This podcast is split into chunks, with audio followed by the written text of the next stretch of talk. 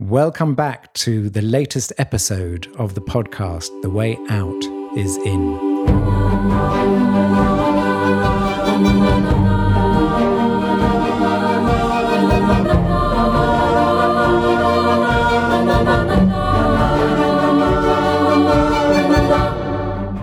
Am Jo Confino. And I am Brother Phap Huu. And today, in this episode, we're going to be talking about Zen and the art of mindful living. Most of us live incredibly busy lives, and we're often caught up in all our busyness. But actually, if we take account of every moment, we can come back to ourselves, we can find the joy. And in today's episode, we shall also have a guest, Sister Trai Nghiem from the nuns community in Plum Village. The way out is in.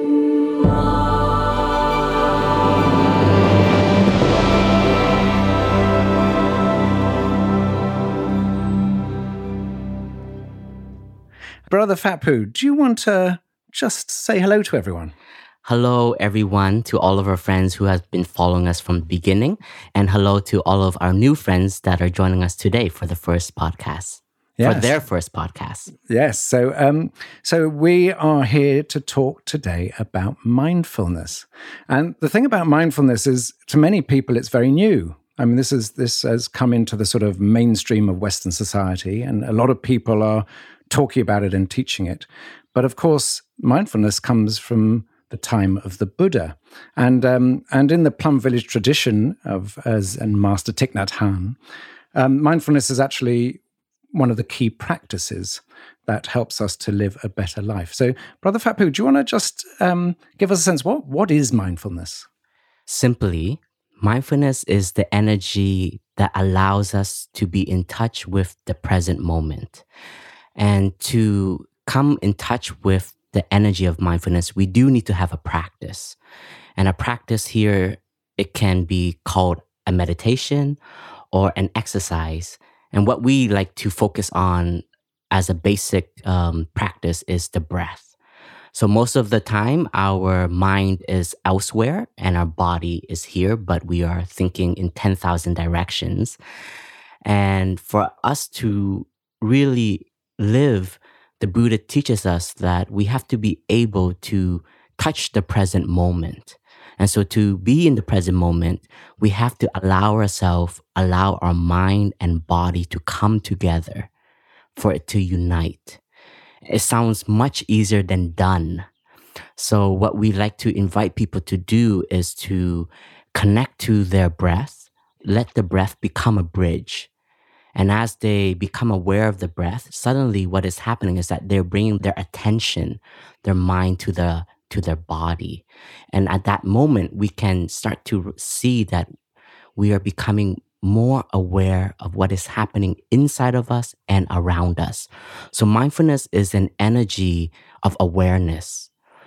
And to cultivate mindfulness, we also have to develop the following um, energy that goes along with mindfulness, which is concentration. And I think most of us are in that state where we are mindful of an instant, but then we forget right away. For example, let's say we're all enjoying the sunset. The sunset is a beauty of the environment, of planet Earth, of what we can witness. Let's say in that split second, we recognize the sun is setting and it is beautiful. But if we don't have any concentration, we don't know how to dwell in that moment, our mind will go into autopilot and we will start thinking about the past or the future or be carried away by our emotions, our thoughts. And then once again, we lose that moment. So mindfulness is the energy of cultivating awareness in our daily life. So, one of the things about um, concentration, I once interviewed Thich Nhat Hanh, and I was asking him about because a lot of businesses and even the military are using mindfulness, but not to develop their sort of sense of compassion or love, but to be more focused and to earn more money, or, or with the military to be better at shooting people dead. Mm. And I asked him about other people using mindfulness in that way, and he he asked me a rhetorical question. He said, "Is a thief picking a lock?" practicing mindfulness? Mm. And he said, no, they're practicing concentration. Concentration on its own is not enough. He says that it's about concentration that then leads to this openness of more compassion, more understanding. So, can you just give us a sense of how we flow from concentration into more compassion, more awareness, more love. Right. Mindfulness has to be right mindfulness. And so mindfulness is part of the Buddha's Noble Eightfold Path. And mindfulness is one of them. And then it leads to concentration, which gives us more focus, more stability. And I think this is something that's quite crucial of today's society because we're so fast paced. And for, for us to actually learn to be still is such an art. And to have compassion, to have love, there's a very key ingredient, which is understanding. A lot of the time, our teacher, Zen Master Thich he would define love as understanding. Because if you want to have compassion and to have love, you have to have understanding. And to have understanding, you need to have attention and time and focus in order to understand. And so understanding can give rise, that could give birth to compassion and love. And so if we are mindful of someone we love, we look at him or her deeply, we see his beauty, her beauty, but at the same time, we can also see his or her weaknesses or his or her suffering. But when you can see his or her suffering, actually what is born at that moment is compassion because we as an individual, we also have suffering. So when we can identify somebody else's suffering, we can see them as just us. And also because often things spark our emotions, don't they? It's like um, we're going along, something happens to us, and suddenly it's it's like an earthquake tremor, and all, all, the fault lines we have inside of us sort of burst open, and the, all these strong emotions come up. So, does mindfulness help us actually deal with those strong emotions when they come up, and, and how do we work with them? Mindfulness uh, allows us to see our emotions and to recognize it when it is happening. And first of all, we have to develop this awareness. This we call it in the Buddhist language. We say we all have a seed of mindfulness, a seed of awareness. And at the same time, we have other seeds such as frustration, anger, anxiety, fear, violence. And most of the time, especially when it's on the level of an emotion or a feeling, we allow the emotion and the feeling to carry us away through our action of what we say, what we do, or even the way we look at someone. And most of the time, we're doing it without knowing that we are doing it. So mindfulness tells us, hey, you are angry right now. Know that you are angry.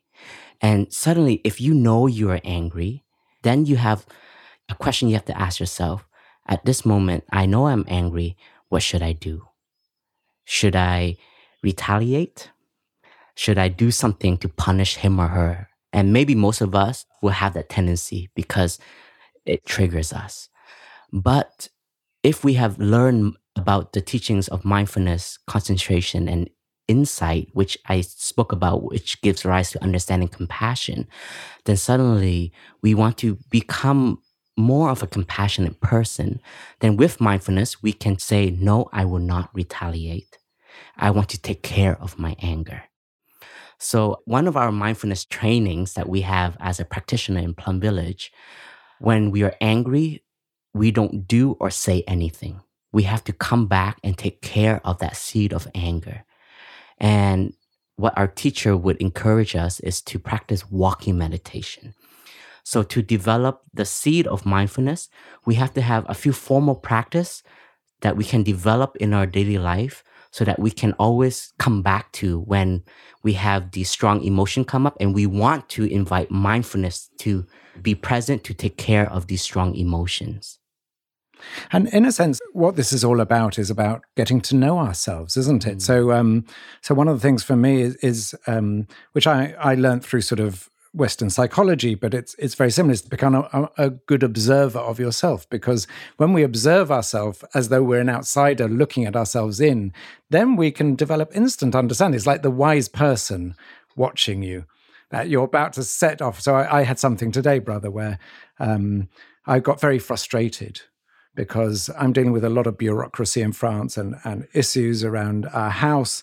And today I just thought, oh my God, I'm I'm coming to do a a podcast on mindfulness and I'm feeling stressed and overwhelmed. This is not the energy I want to bring. But actually, the most important thing is, as you say, is to say, actually, right now, I'm feeling overwhelmed. I'm feeling sort of frustrated. And this is what I'm feeling. And, and to start working with those emotions rather than being controlled in them. Because I think what happens is people often get controlled by their emotions, don't they? And and in the ultimate way, that's what often happens when people commit suicide. Is like the feeling is so strong at that moment, the the pain is so strong mm. that it feels like the it's impossible to continue. Mm. Can mindfulness help in those sort of extreme situations? Mindfulness is um, the capacity to also see the beauty of life. And when we practice being in the present moment, we're also training ourselves to recognize the beauty that is inside of us and all around us. And this is very important. So, if we have the eye of meditation, the eye of mindfulness, and we can see that even though I have seeds of anger, of strong emotions, but at the same time, in me are also all these wonderful seeds, such as love, compassion, joy, um, freedom, hope. And so our practice is also to connect to those seeds inside of us. And mindfulness is also to remind ourselves that we we are love, we are compassion, we are also non-discrimination. So practicing mindfulness is not just to practice when we suffer. This is really important. A lot of the time our teacher would encourage us right now when you are happy, invest in your practice. Because when that moment comes when the storm arises you don't go look for for a refuge. That moment you are the refuge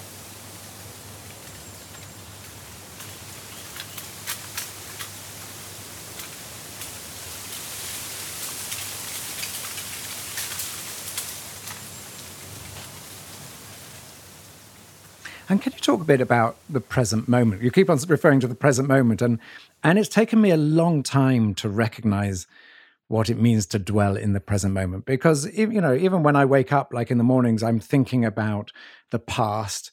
I, I, sort of lie in bed and i think oh my god i should have done this and why didn't i do that? And it goes all the way back to my childhood. Sometimes oh god if i had only done that then my life would be this now or my children would be that. And then i'm also thinking about what I need to do in the future.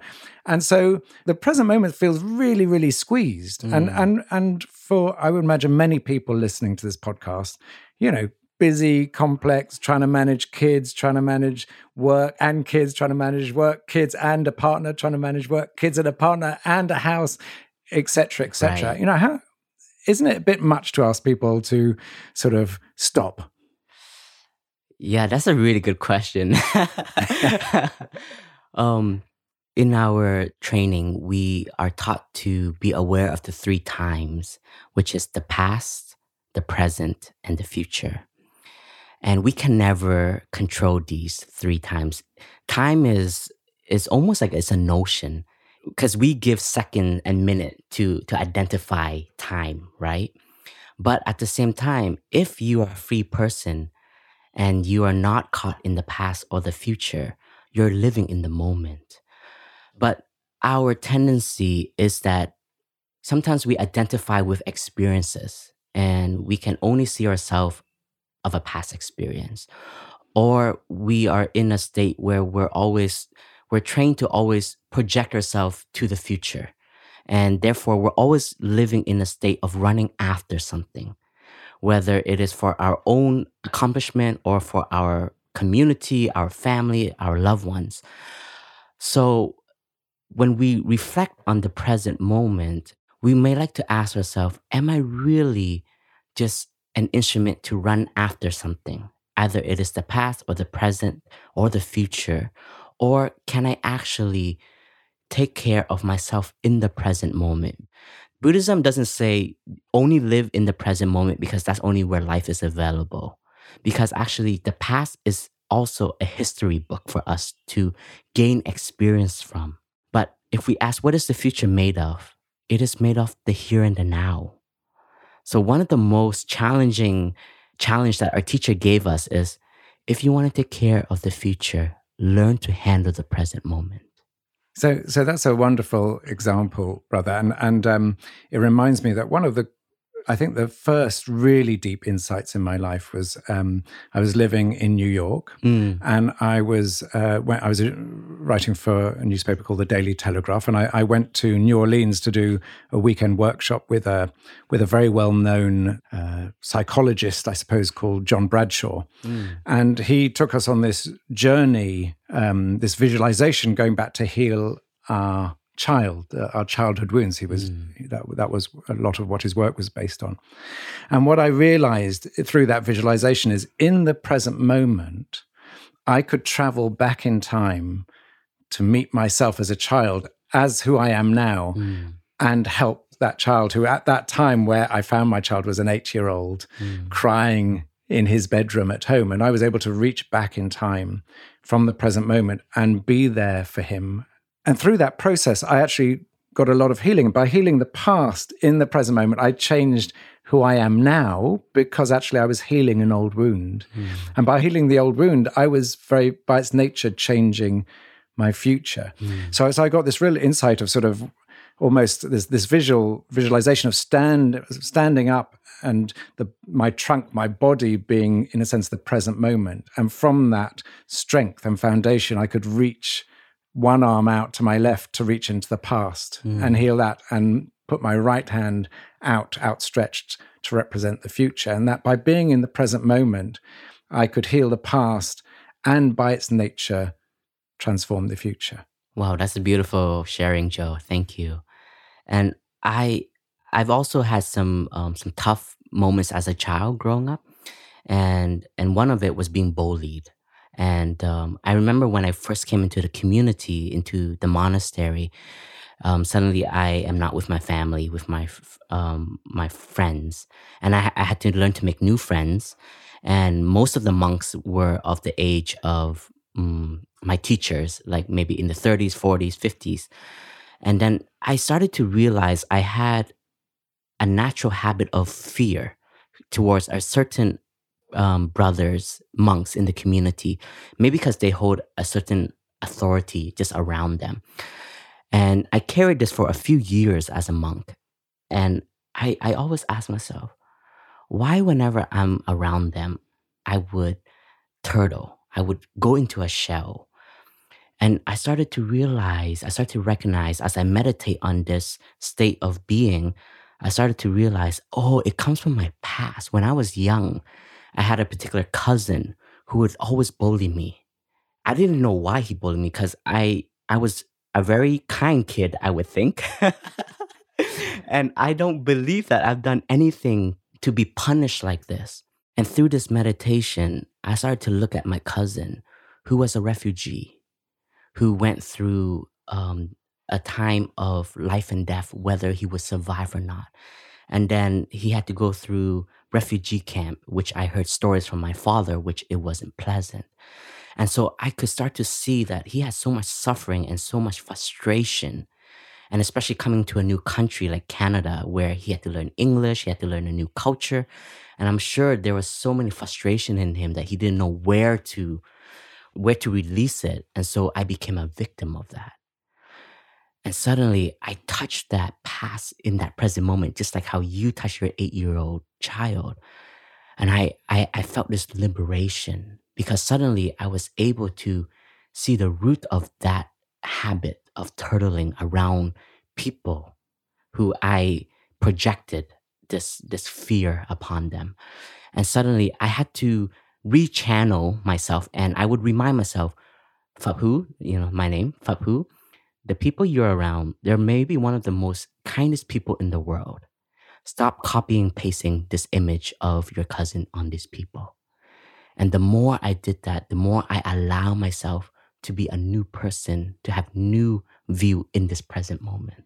yeah Yeah. so in a sense being in the present moment is healing ourselves Right. because actually we're no longer a victim of the past or fearful of the future. We are we can be whole we can be ourselves in this moment. Right. and it's only when we're truly ourselves that we can actually go into the past and heal things because we're bringing that awareness Mm, of who we truly are. So it's actually a, about lifting the veil and being present to ourselves i would suspect. That's that's very correct. And when you talk about healing, I I really connect with that because I started to realize that I when I was becoming a teenager, I was also becoming violent to to some of my younger cousin because action is a teaching. So I was transmitted this violence from one of my cousins to me without me even wanting it. And suddenly, when I was frustrated, I would do the same thing. I would act exactly the same way. So we can say it's samsara. It's just going in circle. And when I recognized the seed, you know, I had a particular cousin who I felt I was really mean to. And as a monk, one of our practice is to learn to heal our past and to ask for forgiveness. And so I, I called up my cousin, my younger cousin, one day, and I called her and and I said, "Hey, um, I'm calling today. I just wanted to take this time to say sorry, sorry for the past." And she's like, "Wait, we haven't seen each other for like three years. Why are you saying sorry?" Because now I live in France and she's still living in Canada. And I said, "Well, it's from the time when we were much younger. And I would recount some of the stories. I said, Do you remember when I behaved this way? And she said, Yeah, yeah, yeah. And I had no idea why you did that. And I, I told her, I'm like, I'm very sorry for those actions. Today, thanks to mindfulness, I am aware of what I have done. I would like to put a stop to it. And I would like to ask for your forgiveness. After that call, and after recognizing um, that experience, one thing that came to me was I was able to end that suffering because I imagine if I wasn't able to say sorry to my cousin, then maybe one day she would also react those violence to her children or her younger um, cousins and that will just keep going on and on so taking care of the past in the present moment can be very healing. And then that allows us to create new, beautiful past in this present moment. Wow. I, I love that idea that being in the present moment can heal generations mm. into the future. And actually, it comes back to what we were discussing in the last episode about the power of our actions right. and our thoughts. That actually, every thought and action, there's no such thing as a, a, a a thought and action that is neutral. Mm. Everything has an impact. So actually, that means that every time we open our mouths, every time we have a thought, it's either going to create something of beauty or it's going to create something that creates hardship. It can't be in the middle, it can't be nothing. Mm.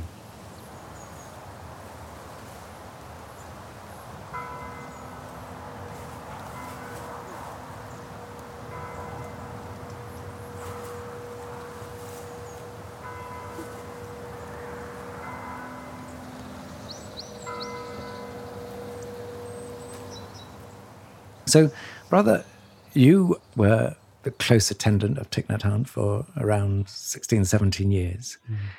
Tell us about his practice of mindfulness, because, you know, in a sense, you know, hundreds of thousands of people benefit from his teachings. But what was it like to observe him? Um, to simply say it, his action is mindfulness itself. And being around him was um, just like being around a ball of mindfulness energy, but it comes from discipline. It comes from training and um, determination. So our monastery life is a discipline, it's a training um, for us to cultivate mindfulness in our daily life. I would say one of like his superpower would be to enjoy each moment and not waste a single moment.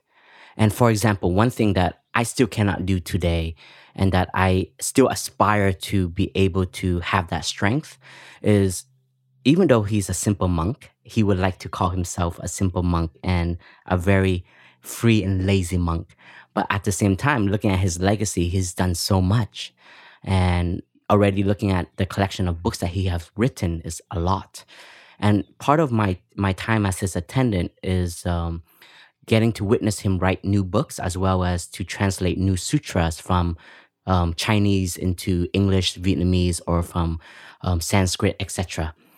And every time it came time to a meal, our task as an attendant was to prepare his meal, uh, set up the table, and I would come up to him and I would say, I would draw my palms and we would bow and we would say, Dear Thay, it is time for lunch. We would like to invite you to lunch. And almost within a few seconds, he would put his pen down or his book down or whatever he's doing, and he would just come to the meal. And it's something so simple. But now that I'm more busy than before, whenever I hear the bell for, for lunch or for dinner or for breakfast, the first thing that comes up to my mind is um, the line's to be a little bit long. I can wait a little bit longer. And suddenly I start to see that I'm not taking care of the present moment because later on I have to rush to the meal and then I cannot enjoy that that present moment. I cannot enjoy mindful eating. I cannot enjoy just standing in line, for example. So I can say that one of his um, capacity of being mindful is also learning to just be in the moment. And I, I had a moment when I was with Thay and we were walking and he stopped and he looked at me and he asked me, What gathas are you practicing when you practice walking meditation? Gathas are are meditation poems. And our teacher has written a lot of them to help us uh, focus, have attention uh, to the steps that we take, or when we turn on the water, water flows from high mountains. So the gratitude can be born. And at that moment, I, I was just saying, Dear Thay, um, I'm still just recognizing left foot, right foot. Because I was still so so young at the practice and my mind was always jumping in 10,000 directions. So just the fact of knowing that this is a left foot making a step and this is a right foot making a step is already a lot for me. And then I'd ask Thay, and I'm like, Thay, how about you? And I, I would expect from a Zen master would say, Thay doesn't need to practice because I'm at this level. And Thay looked at me and he said, Thay is practicing I have arrived, I am home, in the here, in the now. And I was in shock almost because I didn't think someone at Thay's advance in meditation would still be doing something so simple. But at that moment, I realized that even as a Buddha, to continue to have mindfulness, you have to cultivate it every day, every moment. Beautiful. Yeah. And brother, can you just give for people who don't know, you talk about walking meditation. Mm. What what what actually is walking meditation, and how can you practice it? And and can you do running meditation as well, or is it just walking? Can you just give us a just a practical sense of what you mean by that? Yes, walking meditation is a, a form of practice that allows us to connect our mind to the steps that we take in our daily life, and we have uh, formal ways of walking. We have two styles in our practice center. One is slow walking meditation, which we do in the meditation hall, and the other is normal walking meditation outside. And there's two benefit um, to both practices. Um, the one outside it allows us to be in touch with our steps, the community that we're walking with, as well as nature. And I think in today's day, to come back to nature is really important because we're so uh, focused in um, the internet as well as many other things that are that are circulating around our life. So nature is a very essential energy for all of us, um, and the key of it is is to bring our mind home to the present moment with our steps. And we use the breath. So we would combine, let's say, breathing in. I would take three steps as I breathe in, and you are aware in as you breathe in, you can say in, in, in with the steps. And when you breathe out, you allow and you focus on the steps as you breathe out. You say out, out, out, out. So doing this and training like this, you are allowing yourself to cultivate a habit of being with your body in this moment.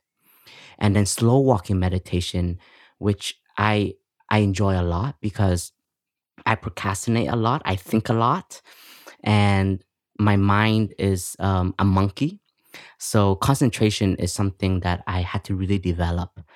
Um, so slow walking meditation is one breath for one step. So as you breathe in, you just make one step, and you almost want to combine that step with that out breath. And in the practice, you have to also relax your body. So a lot of people think when you practice meditation, you have to be very stiff or you have to be very rigid. Actually, in our practice is coming back to the body is also learning to relax the body, be natural with the body. And so when you make this step with your in breath, you can relax into that step. And as you breathe out, you take another step. And you can combine words to help your mind focus. For example, breathing in, we can say, I have arrived. Breathing out, I am home. I have arrived here means in the present moment. I am home here also means to be at home in this very moment. So that is the key of the practice to to come back to the step to be fully in the present moment. Great, thank you. And and just just finally, you know, when you're, you're living in a monastery, and, and I know a lot of people think it's uh, very calm and quiet. In fact, you're you you're just as busy as most people in the yeah. world, actually. But but when you when you look out in the world and you see, you know, the the rise of social media and just people being, never mind their their mind being in a thousand directions, they're being literally pulled in a thousand directions. Um, you know with with this constant being fed information constantly on the move constantly new experiences constantly different ways to experience life i mean it's it's quite overwhelming actually yeah and um what what what would be your advice to people who who you know people want to live an active life they they're they're interested in life they they they want to look at what's going on but but how how do you balance out the fact that there's so much available with a need to slow down. How, what would your advice to people be? Mm, resting is very important. And finding that practice or that condition to allow yourself to rest is so important in today's society. A lot of our suffering comes from stress. So I have found that meditation, the practice of mindfulness, allows you to rest more deeply because um, having the intention is one, but doing is another. So having a form of practice that allows you to reconnect to yourself inside of you, to know where you are at in this present moment is so crucial, especially for leaders, right?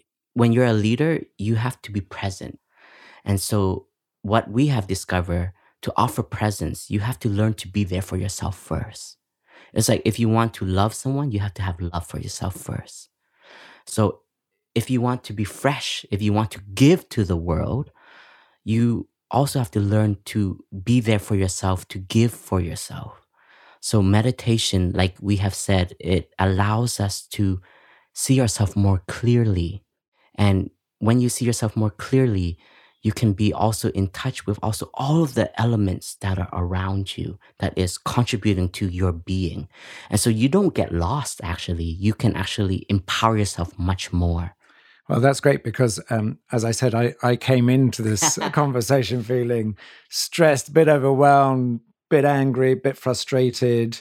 And, you know, as I always say, the proof is in the pudding. Mm. And now I feel calm, relaxed, wow. supple so, um, so I don't know about you, our listeners, but I feel a lot better now. So, thank you, brother, for the conversation. Thank you.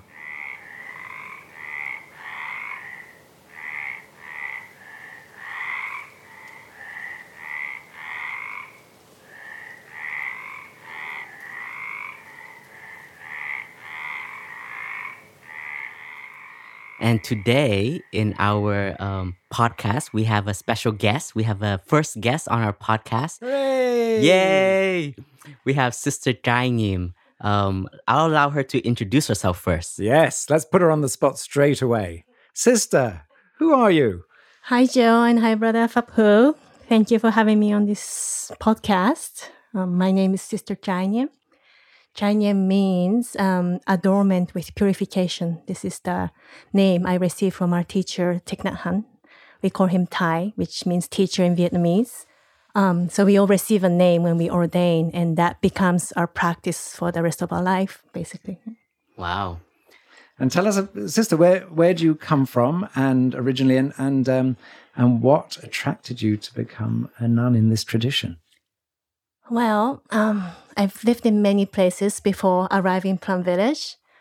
I think I can say I'm Japanese. My both of my parents are Japanese. I spent a lot of time also in the U.S. Um, and what brought me to the practice? Yeah, yeah. I'm What, what, fascinated. what was the conditions that allow you to get to know about Zen Master Thich Nhat Hanh as well as the Plum Village community? Well, there's like a shorter version and longer version. Um, the the shortest version I can give is to say that um, my ancestors have brought me here. Okay. Um, and I guess that needs a little bit more explanation.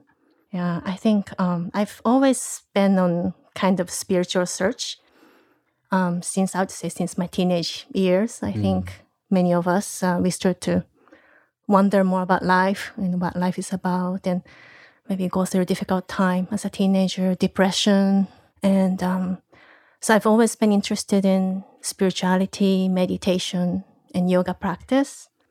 I think when actually both of my parents died in my 20s. Hmm. So that was a big uh, event in my life. And that's when I really started to contemplate, you know, what it means to live and what, what it means to die. And I think through that, um, I started reading a lot of Buddhist uh, books and I met Thich Nhat Hanh, Thay's book. And one day I thought, oh, maybe I'd like to come and visit Plum Village.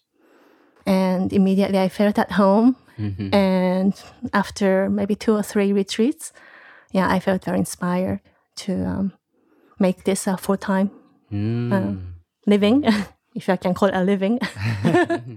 And, and sister, you know, we, we're talking about mindfulness today, so it'd be really interesting to see, um, you know, a bit about how you practice mindfulness, and, and but also more importantly, what changes has it brought to your life? Well, I think I remember there was one time I came to Plum Village and I attended a retreat as a layperson, meaning before I ordained as a nun. And I remember it was a Christmas New Year retreat. And we have this tradition here on New Year's Eve. We write um, um, aspiration. It's a little bit like a New Year's resolution, but we make a vow uh, on a piece of paper and we have a walking meditation all together as a community and we burn it in the bonfire. It's a very powerful, beautiful practice. Um, but I remember that year, somehow like I had this wish suddenly that I want to be responsible for my own happiness and suffering. And then that's something I wrote on the piece of paper that I want to practice and I want to be responsible for my own happiness no matter what happened in my life. And I think that's something mindfulness can really help with. You know, of course, you know, every day we have our ups and downs and we have small suffering, big sufferings. Um, but when we know that we are responsible about our own attitude and how we deal with everything that we face in our life, that gives us the power, um, kind of the ground that we know that no matter what happens, I will be okay. You know, I have I have my own practice to go through this, and in the end, whenever I go through the difficulty, I will come out with like new insight. There's a new way of looking at life. So, And sister, one of the things I love about this tradition, and, and you just raised it, was you said we all have up, ups and downs, and I know a lot of people have this sort of imagination that when you become a monastic, um, you know, you, you purify yourself, and, and and everything becomes perfect, and and people put themselves on a pedestal and look down at people living in the world and say, "Oh, poor people living on." But actually, one of my one of the things I love about the humility of this tradition is is that you say we still face our ups and downs. So so you know what's it like living as a monastic in terms of you know does does it suddenly make life easier that everyone gets on beautifully together or actually you know what what what actually is it like? well, you know, we live here in Plum Village. We have about 200 monks and nuns Yeah. at the moment. We have um, monastery for monks, um, and then we have two nunneries uh, called Lower Hamlet and New Hamlet. And I live in New Hamlet. And right now we have about 60 sisters living together.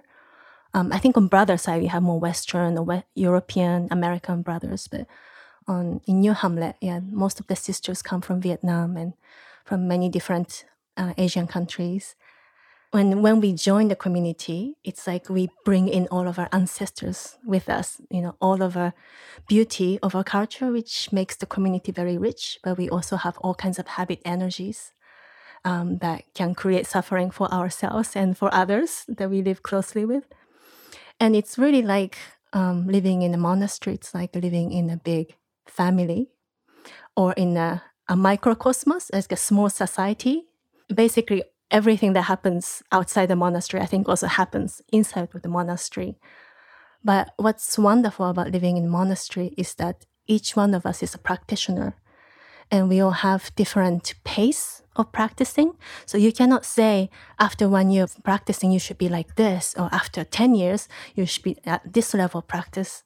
You know, we all have different background and we all have different pace of learning, and different things come up in our life. So you really can't say it's not like uh, going to school and then, then you pass a test and you go to next level. It's not like that. But for sure that we are all practicing. That's something um, yeah, I can say with confidence. So, um, of course, every day, you know, we bump into each other with little things because we come from different cultures. So even little things, you know, we have different ways of, um, like even like cutting a carrot, uh, for example. you know, like if you have five sisters in the kitchen, they all have different ways of how carrot should be cut. You know, what kind of size, which directions, and and New Hamlet is uh, well known for good food, and sisters cook really well. But that means also that everybody has strong ideas about how food should be cooked. So, so there's one place that uh, we all feel. I think many sisters feel very passionate about cooking, but that also means that a lot of the kind of conflict can also happen around food. Yeah. So, so we face all kinds of like, and you know, small arguments to bigger arguments in our daily life. But at the same time, we all know that we are practicing. And sometimes, you know, something happens and maybe we say we're not always 100% mindful. So we might say something that could irritate the other person. And then if we're mindful, we are aware that, oh, I've said something unskillful and I upset this sister. So, you know, um, sometimes you can apologize right away mm-hmm. and make the situation fine.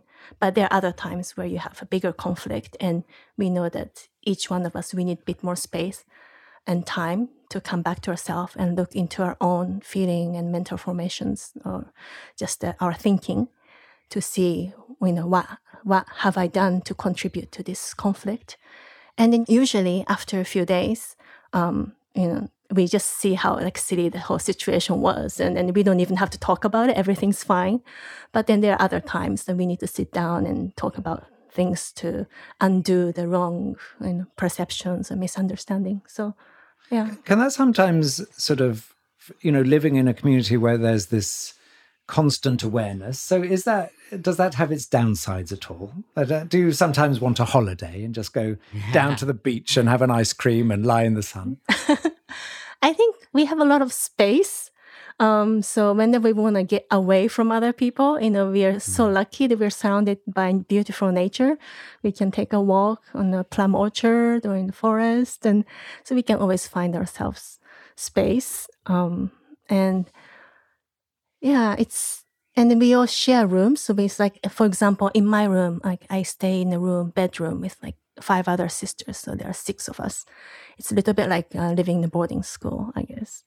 Um, and then, but it's interesting thing is like when we are in harmony, no matter how many people in the room, it never feels like crowded. But it's when we have something that's you know that you know that there's an elephant in the room you know? And there's something that something somebody is not happy with and then suddenly you feel like oh there's there's not enough space i need to run away i need to go find my own space. So it's really interesting to see how when we feel spacious inside like physical space outside doesn't really matter you know we can be anywhere and we feel spacious and happy. Mm. yeah and and and i just want to say that there's a day in the week in the monastery we call it lazy day it's one of the most holiest day in the week.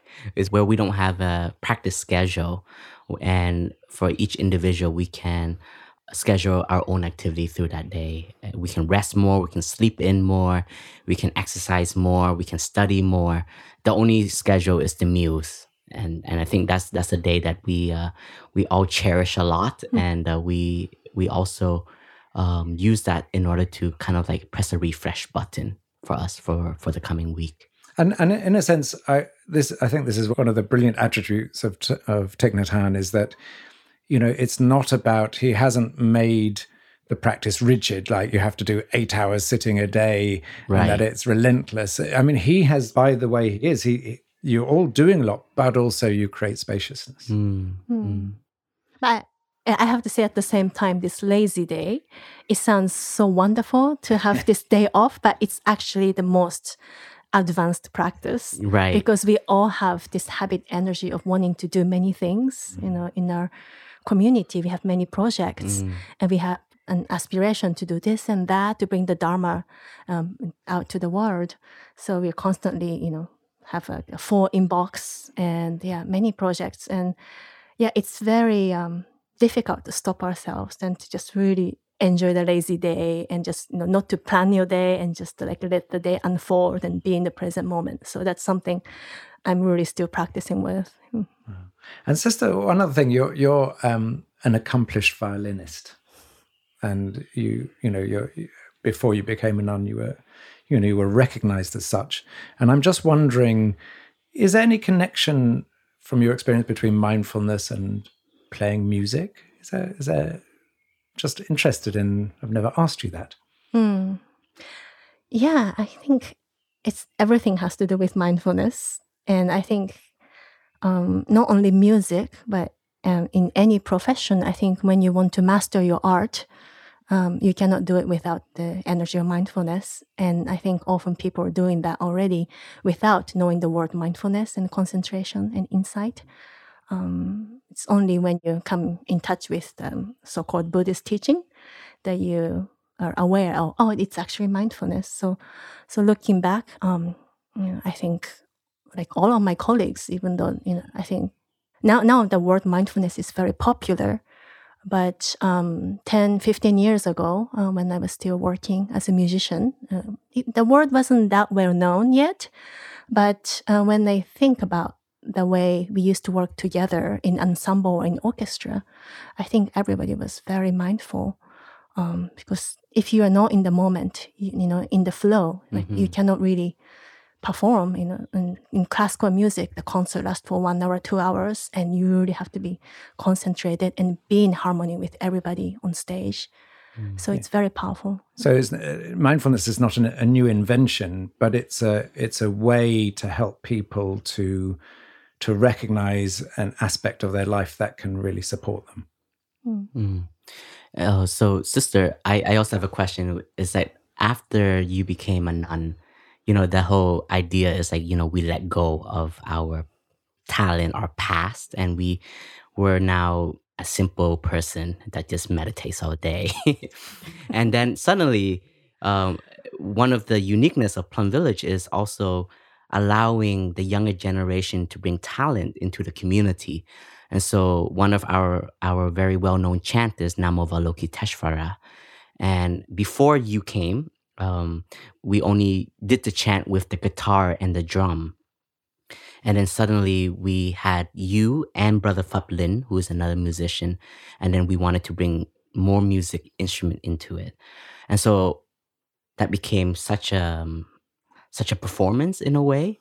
But now that you, when you offer it, when you play the violin with the community chanting in front of everyone, do you see it different than before? Like your um, your energy that you bring to it, is it different than before?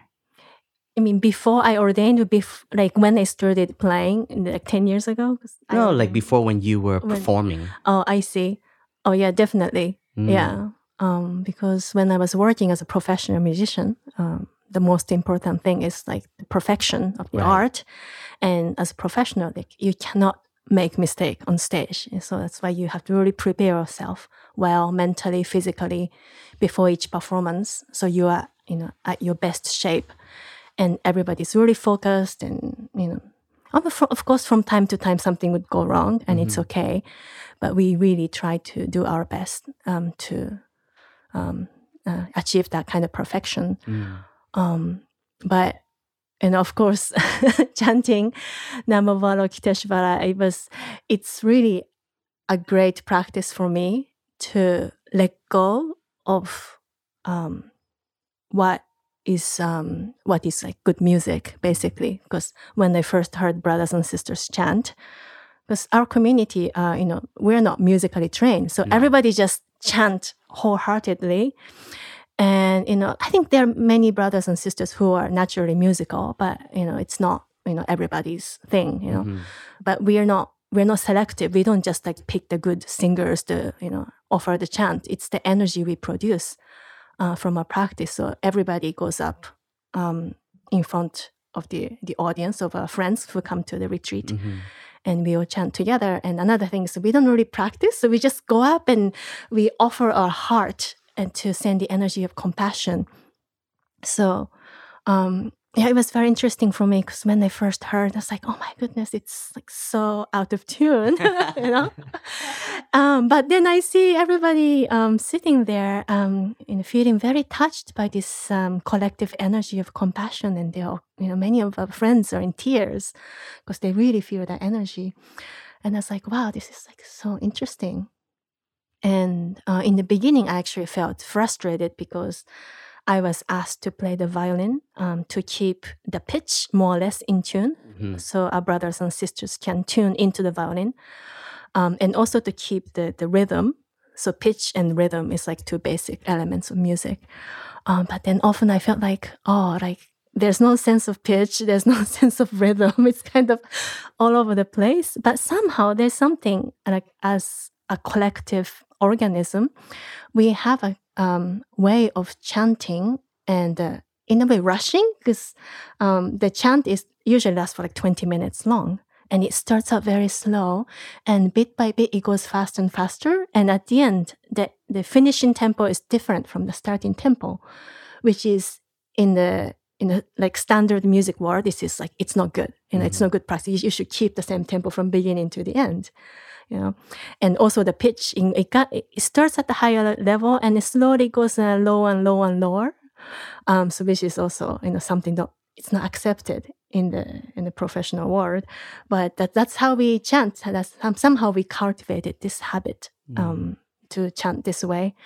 So in the beginning i felt like this is wrong. So like i like i want to like talk to my sisters and brothers and point this thing out and try to make this better but then this collective energy is so much stronger. So there's i realized okay there's not much i can do. I just have to go with it and go with the flow.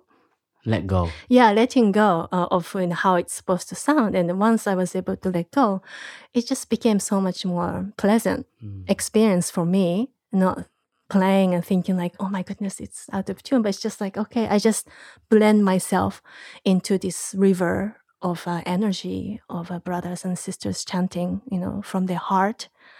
And it's it's really um, an art and also it reflects our way of living in our community because uh, we all come in with all kinds of ideas of right and wrong and and from different cultures um, different backgrounds.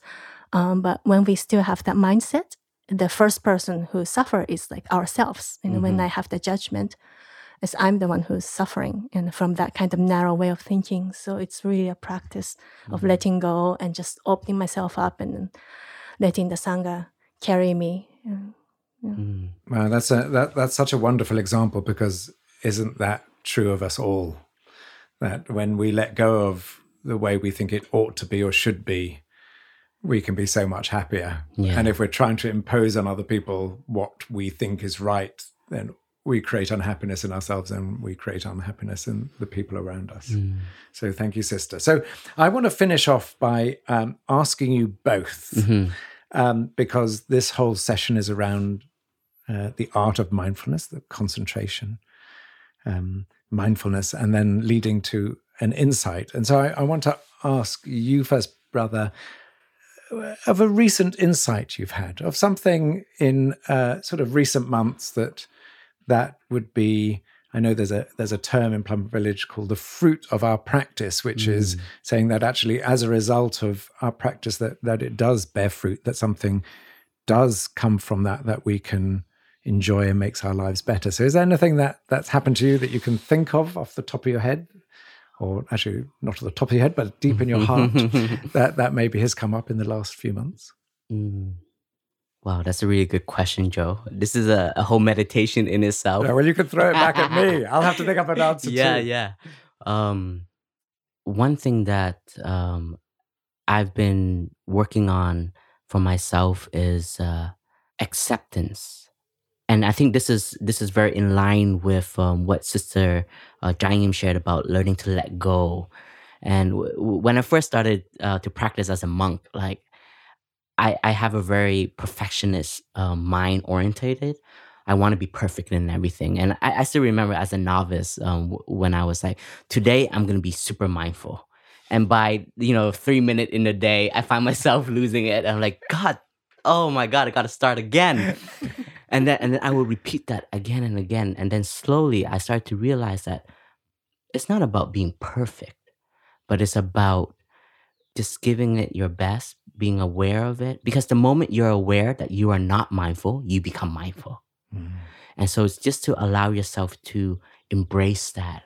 And and that has allowed me now to embrace and to accept where I am in this community, where I need to be. And that allowed me also to to further deepen my aspiration. Yeah. Thank you, sister. You've obviously already shared, but is there anything even even very small that has just come to you recently as a sort of ah right, I get it moment? Recently, mm, I think um, we've been in this pandemic. Uh, our monastery has been closed for over a year now, uh, and we've been offering many online retreats. Um, but before we closed the monastery, you know, we used to be so busy uh, receiving um, guests, uh, retreat participants throughout the year. Sometimes we have 1,000 friends um, practicing with us, like in a summer retreat. And when we were not hosting retreats, we were often um, on tour, teaching tours to different countries. Um, so we have a, a very active lifestyle, and I'm somebody who also likes to stay active and who likes to go out and be involved in different things. Um, but since um, we've closed our monastery door for this past year, um, we had more time to be with our own sisters, with our own monastic siblings. And I'm realizing that this is an area that I really want to um, do better, and it's something I want to invest in more. Like Brother Phap he's so much um, older than me in the Dharma age. Uh, Dharma age meaning how long we've been ordained. Um, but I've been ordained for about 11 years now. So I'm about kind of like mid age. Um, I have um, like half of my sisters are older than me, and half of my sisters are younger than me. And I think it's really important to be present um, for each other, uh, for the sisters that I live with. Um, because I realized that mm, often sisters say like, "Oh, Sister Trai Nghiem, I'm so busy, you know, don't bother her." And because like I have many younger sisters, they they said they've been wanting to talk to me and ask me and, and to teach them something, but they often hesitated because they felt like I always look so busy and they don't want to bother me. But actually, whenever they ask me, I'm so happy and I like to spend time with them. So that's something I want to cultivate um, my practice so that I don't look like a busy nun all the time and with some work, but just to be there um, for my sisters, especially my younger sisters. And uh, yeah, that's something I never thought I would be feeling like 10 years ago, you know, when I ordained that, um, uh, yeah, that's a quality I want to develop. Because even before I ordained, I was the only child. I didn't have many siblings. So in a way, this is like a brand new practice for me to how to care for my younger siblings. So this is yeah, it's um, this past year has been a really, uh, in a in a way, kind of like a blessing. And I think many friends out there also uh, experience the same thing. Um, we have more time to spend with our own family members because the schools are closed. Uh, you cannot go to work. You have to work from home. And I think in our modern day world, uh, we don't spend enough time with each other. So suddenly, when we have time to spend with each other, we don't know how. So we have to relearn almost, you know. So it's the same thing for me. And yeah, I'm finding uh, ways to be with my sisters and also with my brothers and and with, with myself also. Yeah.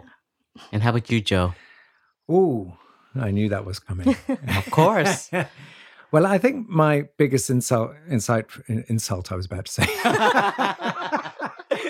now, now. The, the, the, power of words. Yeah. Um, was um, just over a year ago when um, I was, so I was working in New York and I was on the senior leadership team of the Huff Post, Huffington Post, and always sort of super busy and living in the center of a very busy city.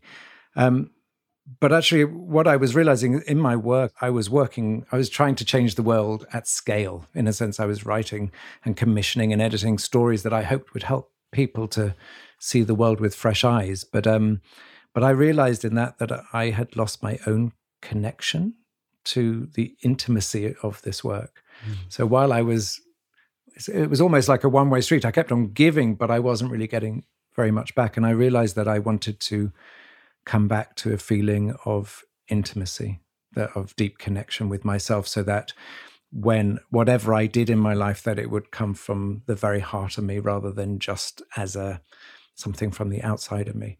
Um, and that sort of coincided with with this wish, which was um, uh, very much inspired by my wife to come and live next to Plum Village, and and I think behind that was just this deep wish to be to slow down, to be part of the community, part part of a community, to feel that sort of deep sense of belonging, of uh, of shared understanding, of of a wish to that I didn't have to do things on my own. I realized that I was in a lot of, I spoke at a lot of conferences and chaired a lot of things where I was often the only person in the room trying to help people to see the power of these practices.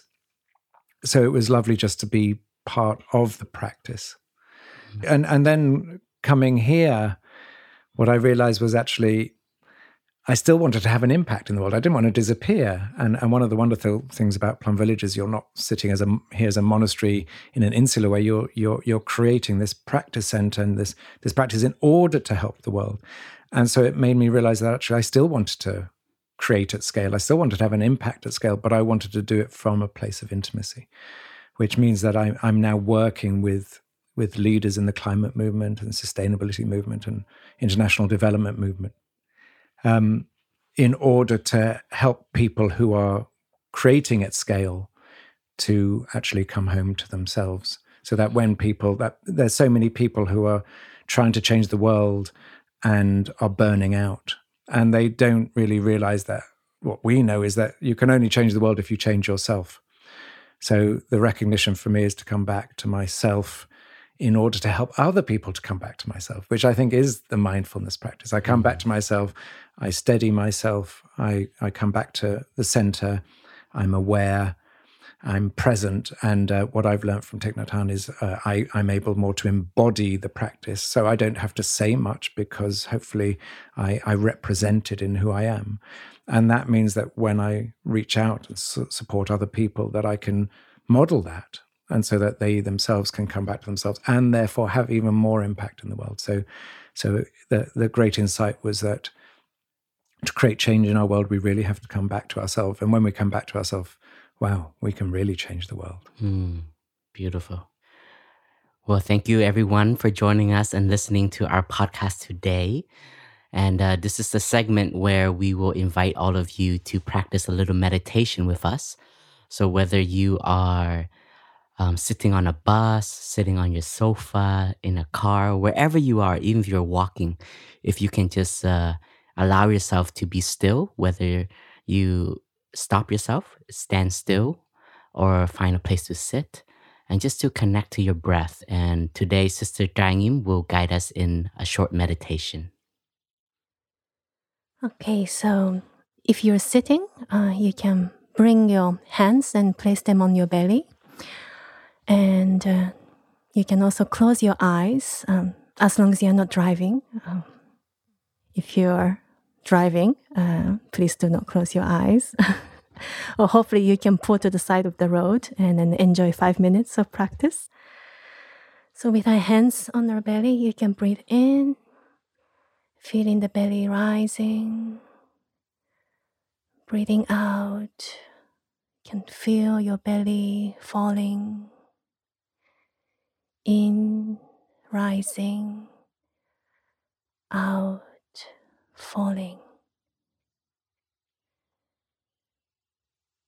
You can continue to breathe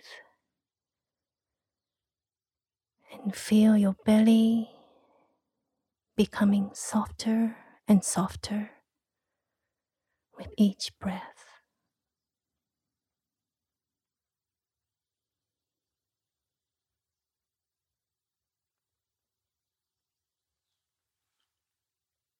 And with next in breath, we can bring our attention to our two shoulders. And breathing out, we can relax our shoulders. We've been carrying many things on our shoulders responsibilities, worries, future plans. And with an out breath, we can let them all go. So our shoulders feel nice and light.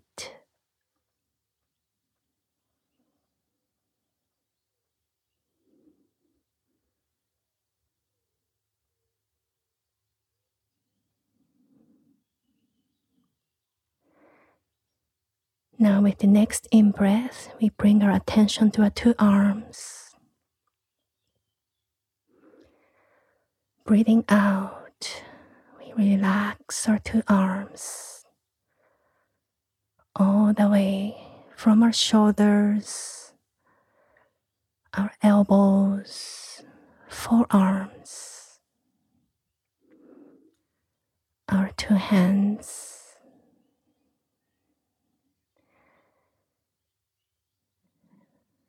our fingers.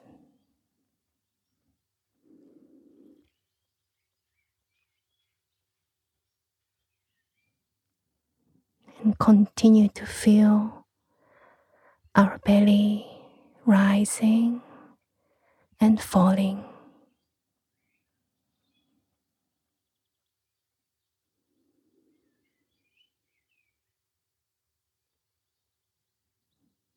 Breathing in. Now we bring our attention to our two legs. Breathing out, I send the energy of gratitude to my two legs. Thanks to my two legs, I can walk, I can run, I can dance. I can go to anywhere I want.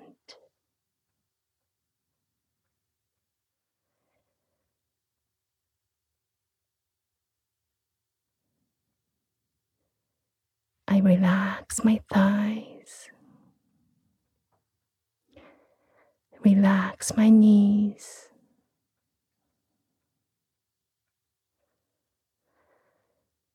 Relax my calves.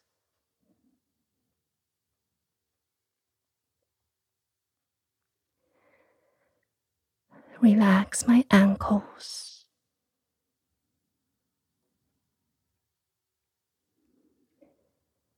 And relax my toes.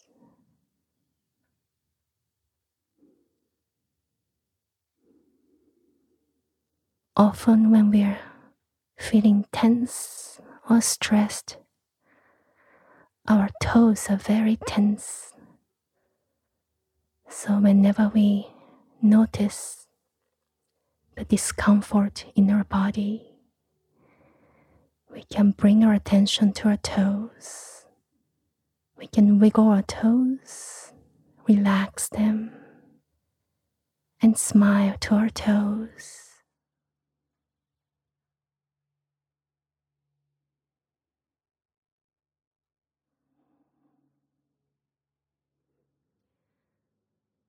breathing in, I enjoy my in breath.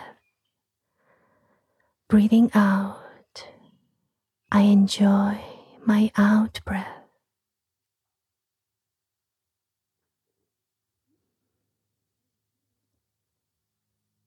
Breathing in, I feel grateful to be alive right now in this moment.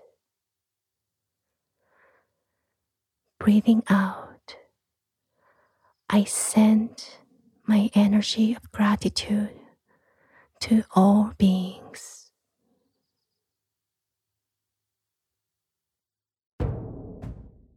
Thank you, sister. And dear listeners, for joining us for this episode of The Way Out is In. Um, you can catch us and all our episodes on uh, Spotify, on Apple Podcasts, on all other platforms that carry podcasts, and also on the Plum Village app.